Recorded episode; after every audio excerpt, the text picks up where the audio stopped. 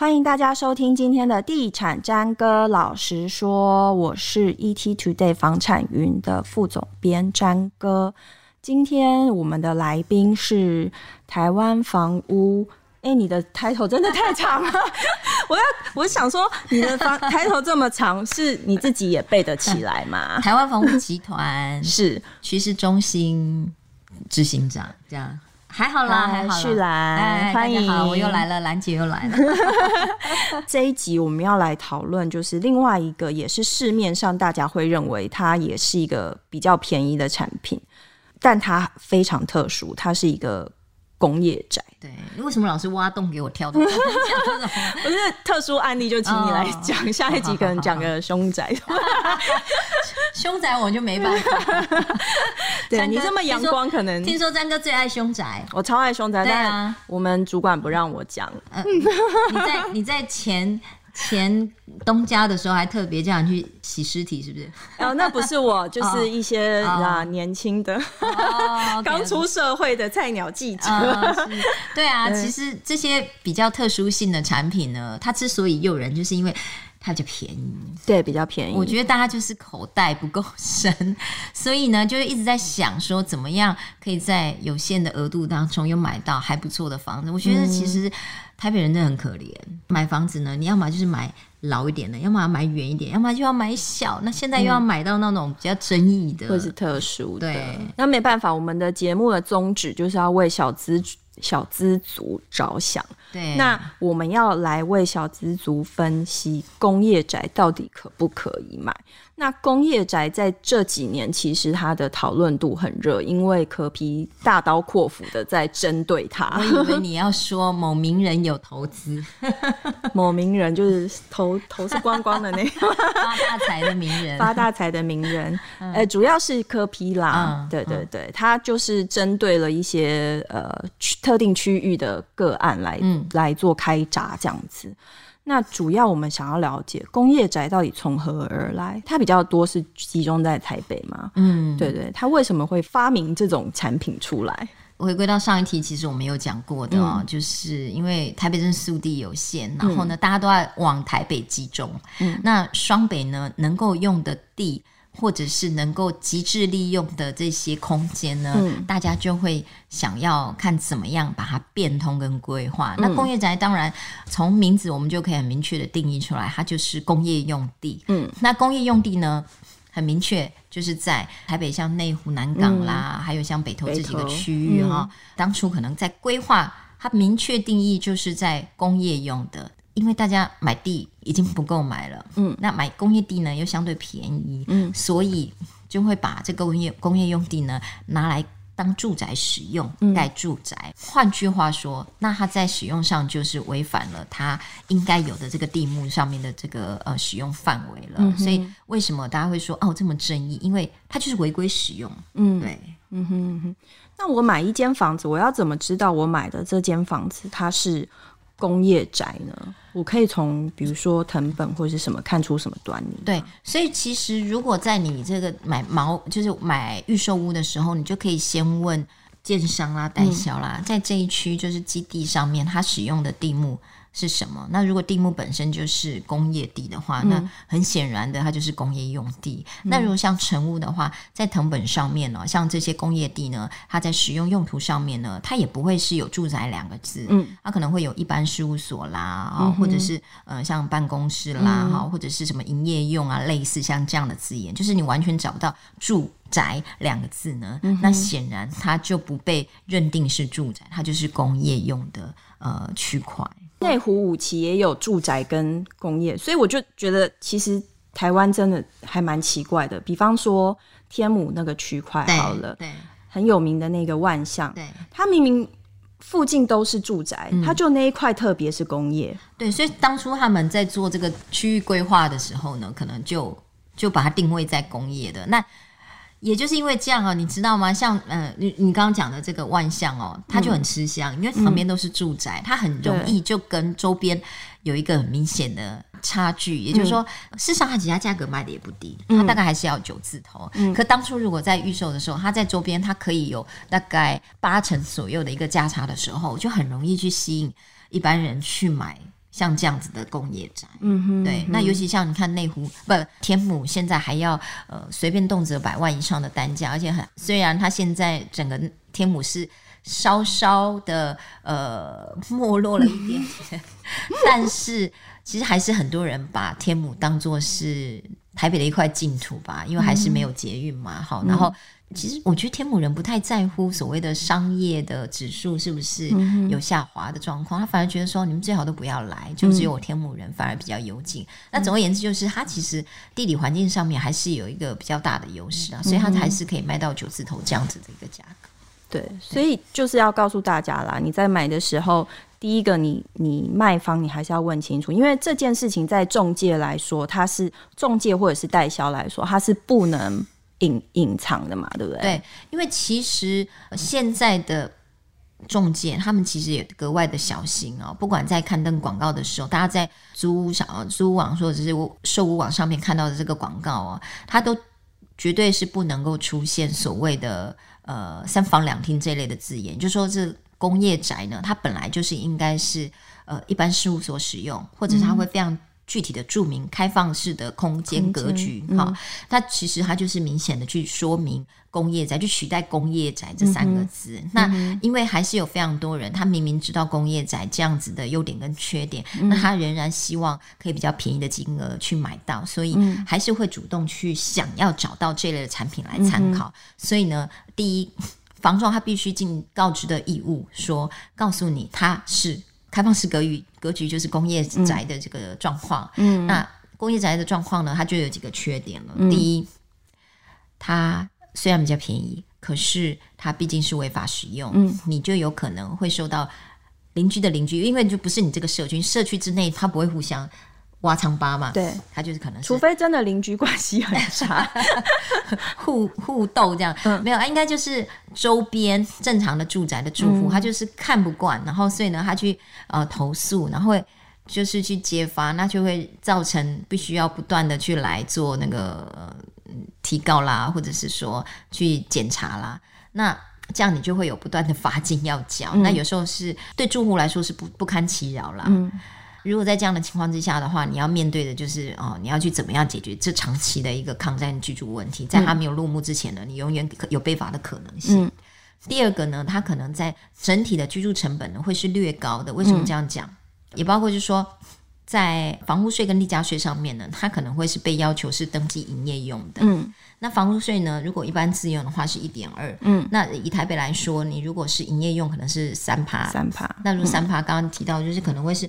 二点五倍左右的价格，嗯、那这差在哪里呢？就差在你当你在缴房屋税的时候，举例来说，假设呢，你平常啊自自住的呃情况之下呢，你房屋税是缴一万二的房屋税，嗯、当你是工业用工业用住宅的时候，哎，你可能要缴到三万，真的这样一年多一点八万，就看你觉得痛不痛了。有些人搞不好觉得不痛，因为我省了房价。但呃，如果一般的住宅的话，我们会觉得哎，其实是比较。没有那个心理压力跟风险。对对对对啊！工业住宅还有什么样的缺点吗？工业住宅的缺点哦，还包括就是说，因为毕竟呢，当你有这么多负面的要考虑的时候，那相对来说，当你转手的时候，嗯、你也有这么多要考虑，就是你的下一手屋主啦，他也会考虑这么多。嗯、再加上其实哦，工业宅呢，它的贷款，嗯，其实也没有办法像一般住宅这么完美顺利，也不是，就是说。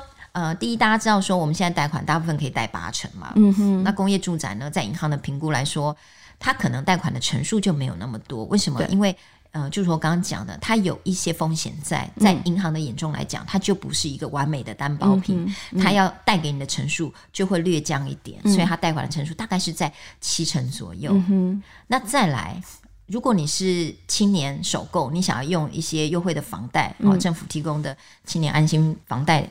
那你可能也没有办法使用，因为这个方案呢、嗯、是提供给购买住宅使用的。嗯、但是你现在买的这个工业宅，虽然它有个宅，但是它就偏偏不是住宅。嗯，它的使用用途上面它就没有这两个字，少一个字差很多。对，所以呢，呃，就不能使用这个青年优惠房贷。嗯，所以在贷款没有办法这么高的情况之下。又回归到我们刚刚曾经精算过的，虽然你要你的整体总价可能会略低一点，但是你要缴的这个头期款呢，要准备的筹期款可能会略高。嗯，哦，这就是大家可能要先精算过的。嗯哼，对，工业宅还有一个支出也是很惊人，它交屋的时候它是毛坯交屋，它毛坯到什么程度？它连预测的管线、浴室、厕所的管线都没有预留给你。对对，因为呢，这也是。建商想要卸责，他也没有空间，也没有格局，你进去就是一个水泥空间。因为哦，刚刚最前面是不是提到，就是说。房仲他如果在卖的时候，他是要告诉你这是开放式格局，就是一般事务所用的，他没有在隔房间的。嗯、所以当建商如果交给你的时候，就隔好房间，就形同建商或代销已经暗示你说，哎、欸，这个可以住人。嗯，所以呢，为了要卸责，或者是为了撇清关系、切割，嗯、他必须就是这么开放、赤裸裸给你。嗯、那如果你要把它隔成房间，那是你自己的事，自己要去二供的、嗯、啊，你自己去要求的，那他可能就要跟你签。切结了，这是你自己要做的，我只是代工而已哦。嗯、所以那就回归到说，如果当呃前面有一些代销啦，或者是建商啦，哦用话术去暗示你、明示你说啊，这你以后可以自己隔了，没关系啦，大家都这样啦，嗯、大家邻居做好，敦亲睦邻就没事了啊。这可能要录音存证，就算录了他，他到时候你也找不到他。嗯、然后而且这些。还没有处理完之前的这个责任都是你要扛，你要面对。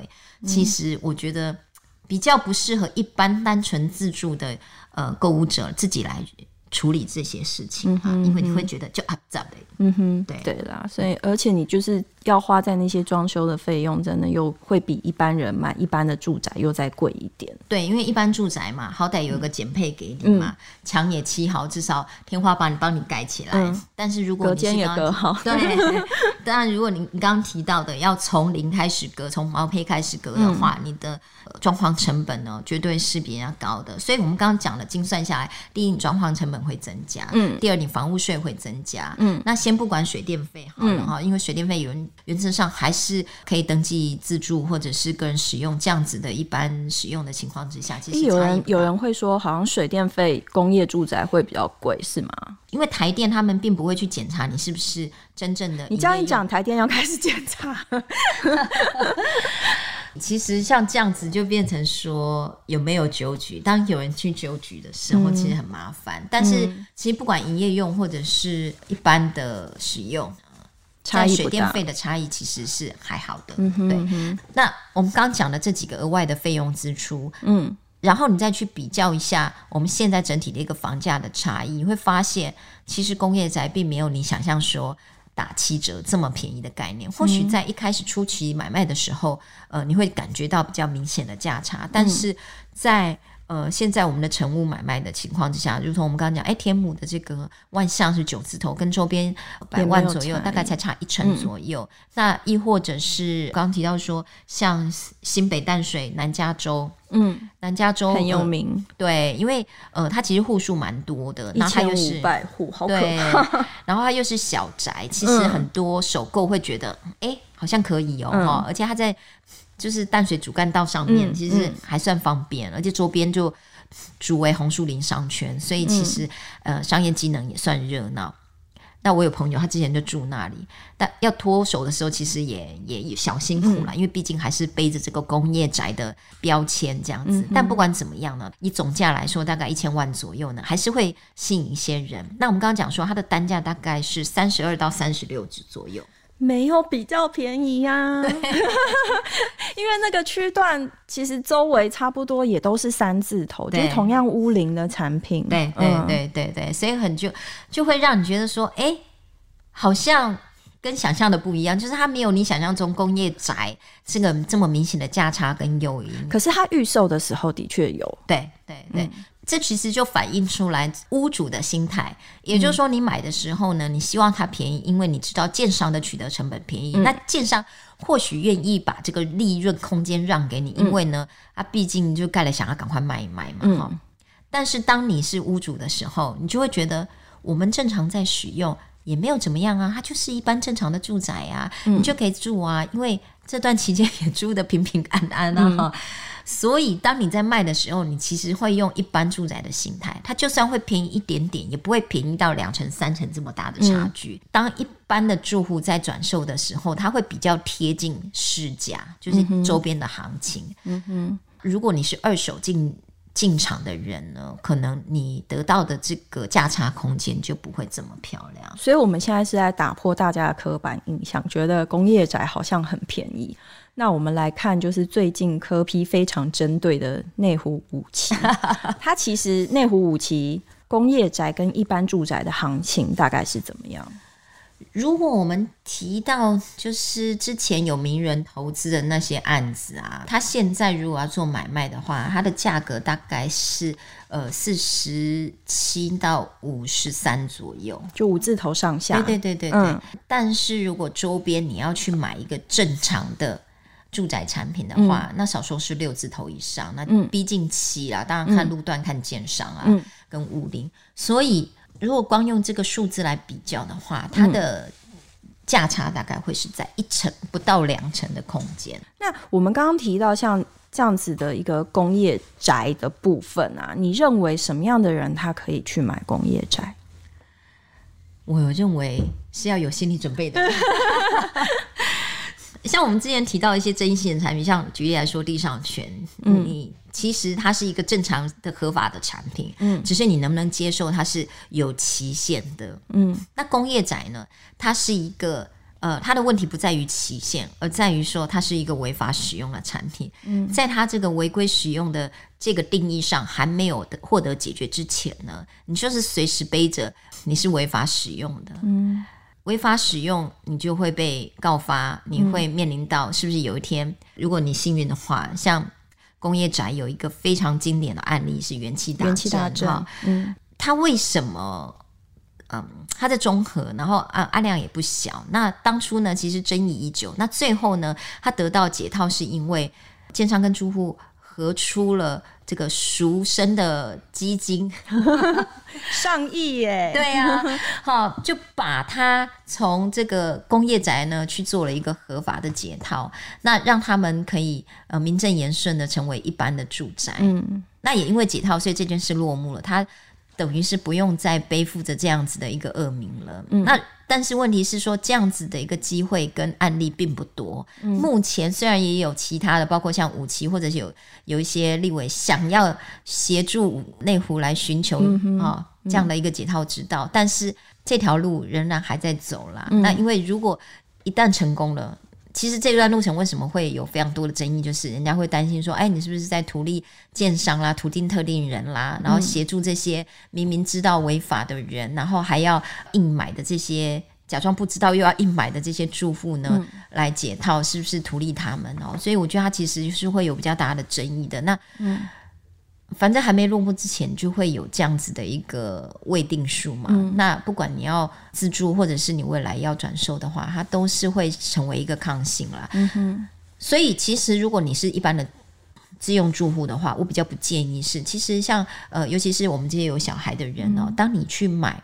这样的产品的时候，我相信很多房仲也会特别去提醒你说：“哦，这不能设户籍，嗯，因为它是一般事务所，所以呢，呃，你如果小朋友要有学区考量的话呢，啊，这个要特别小心小心。那、嗯啊、除非你有登记的公司，嗯、所以你公司是可以登记在这里的，嗯、那是另当别论。嗯、就是说，当它有一些限制的时候，对于一般型的呃购物者来说，它会是一些小麻烦，嗯哼。哦那当然，你可能说没关系啊，我可以设户籍在我朋友那边呢啊，啊，反正我也没有住这里，我只是图他房价便宜。嗯、那就是看你未来转售，你有没有一些考量，因为它毕竟会成为抗性。嗯，但如果说你是呃，也许是小的创业家、投资者，然后你本来这个你就是拿来做投资型的商品，然后也许是出租，或者是嗯，本来就是有工作室要设立在这边，那我觉得它其实。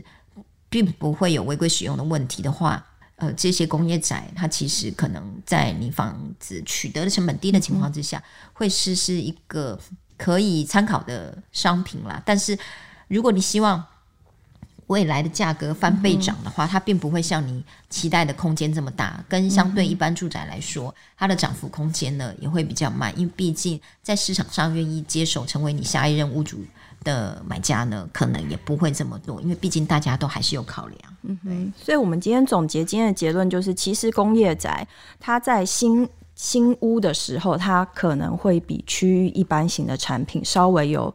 呃，比方说七到八折的价差，可是如果说它已经是进入到成屋二手市场的话，它的价差不见得会比一般住宅要来的多很多。所以你在买的时候，除非你是图个侥幸，否则就是你要衡量到各种的状况，才要去做这个出手的动作。对，其实。嗯毕竟就是违规的事情比较不建议，因为我们也不敢讲太白说，就是不建议啦。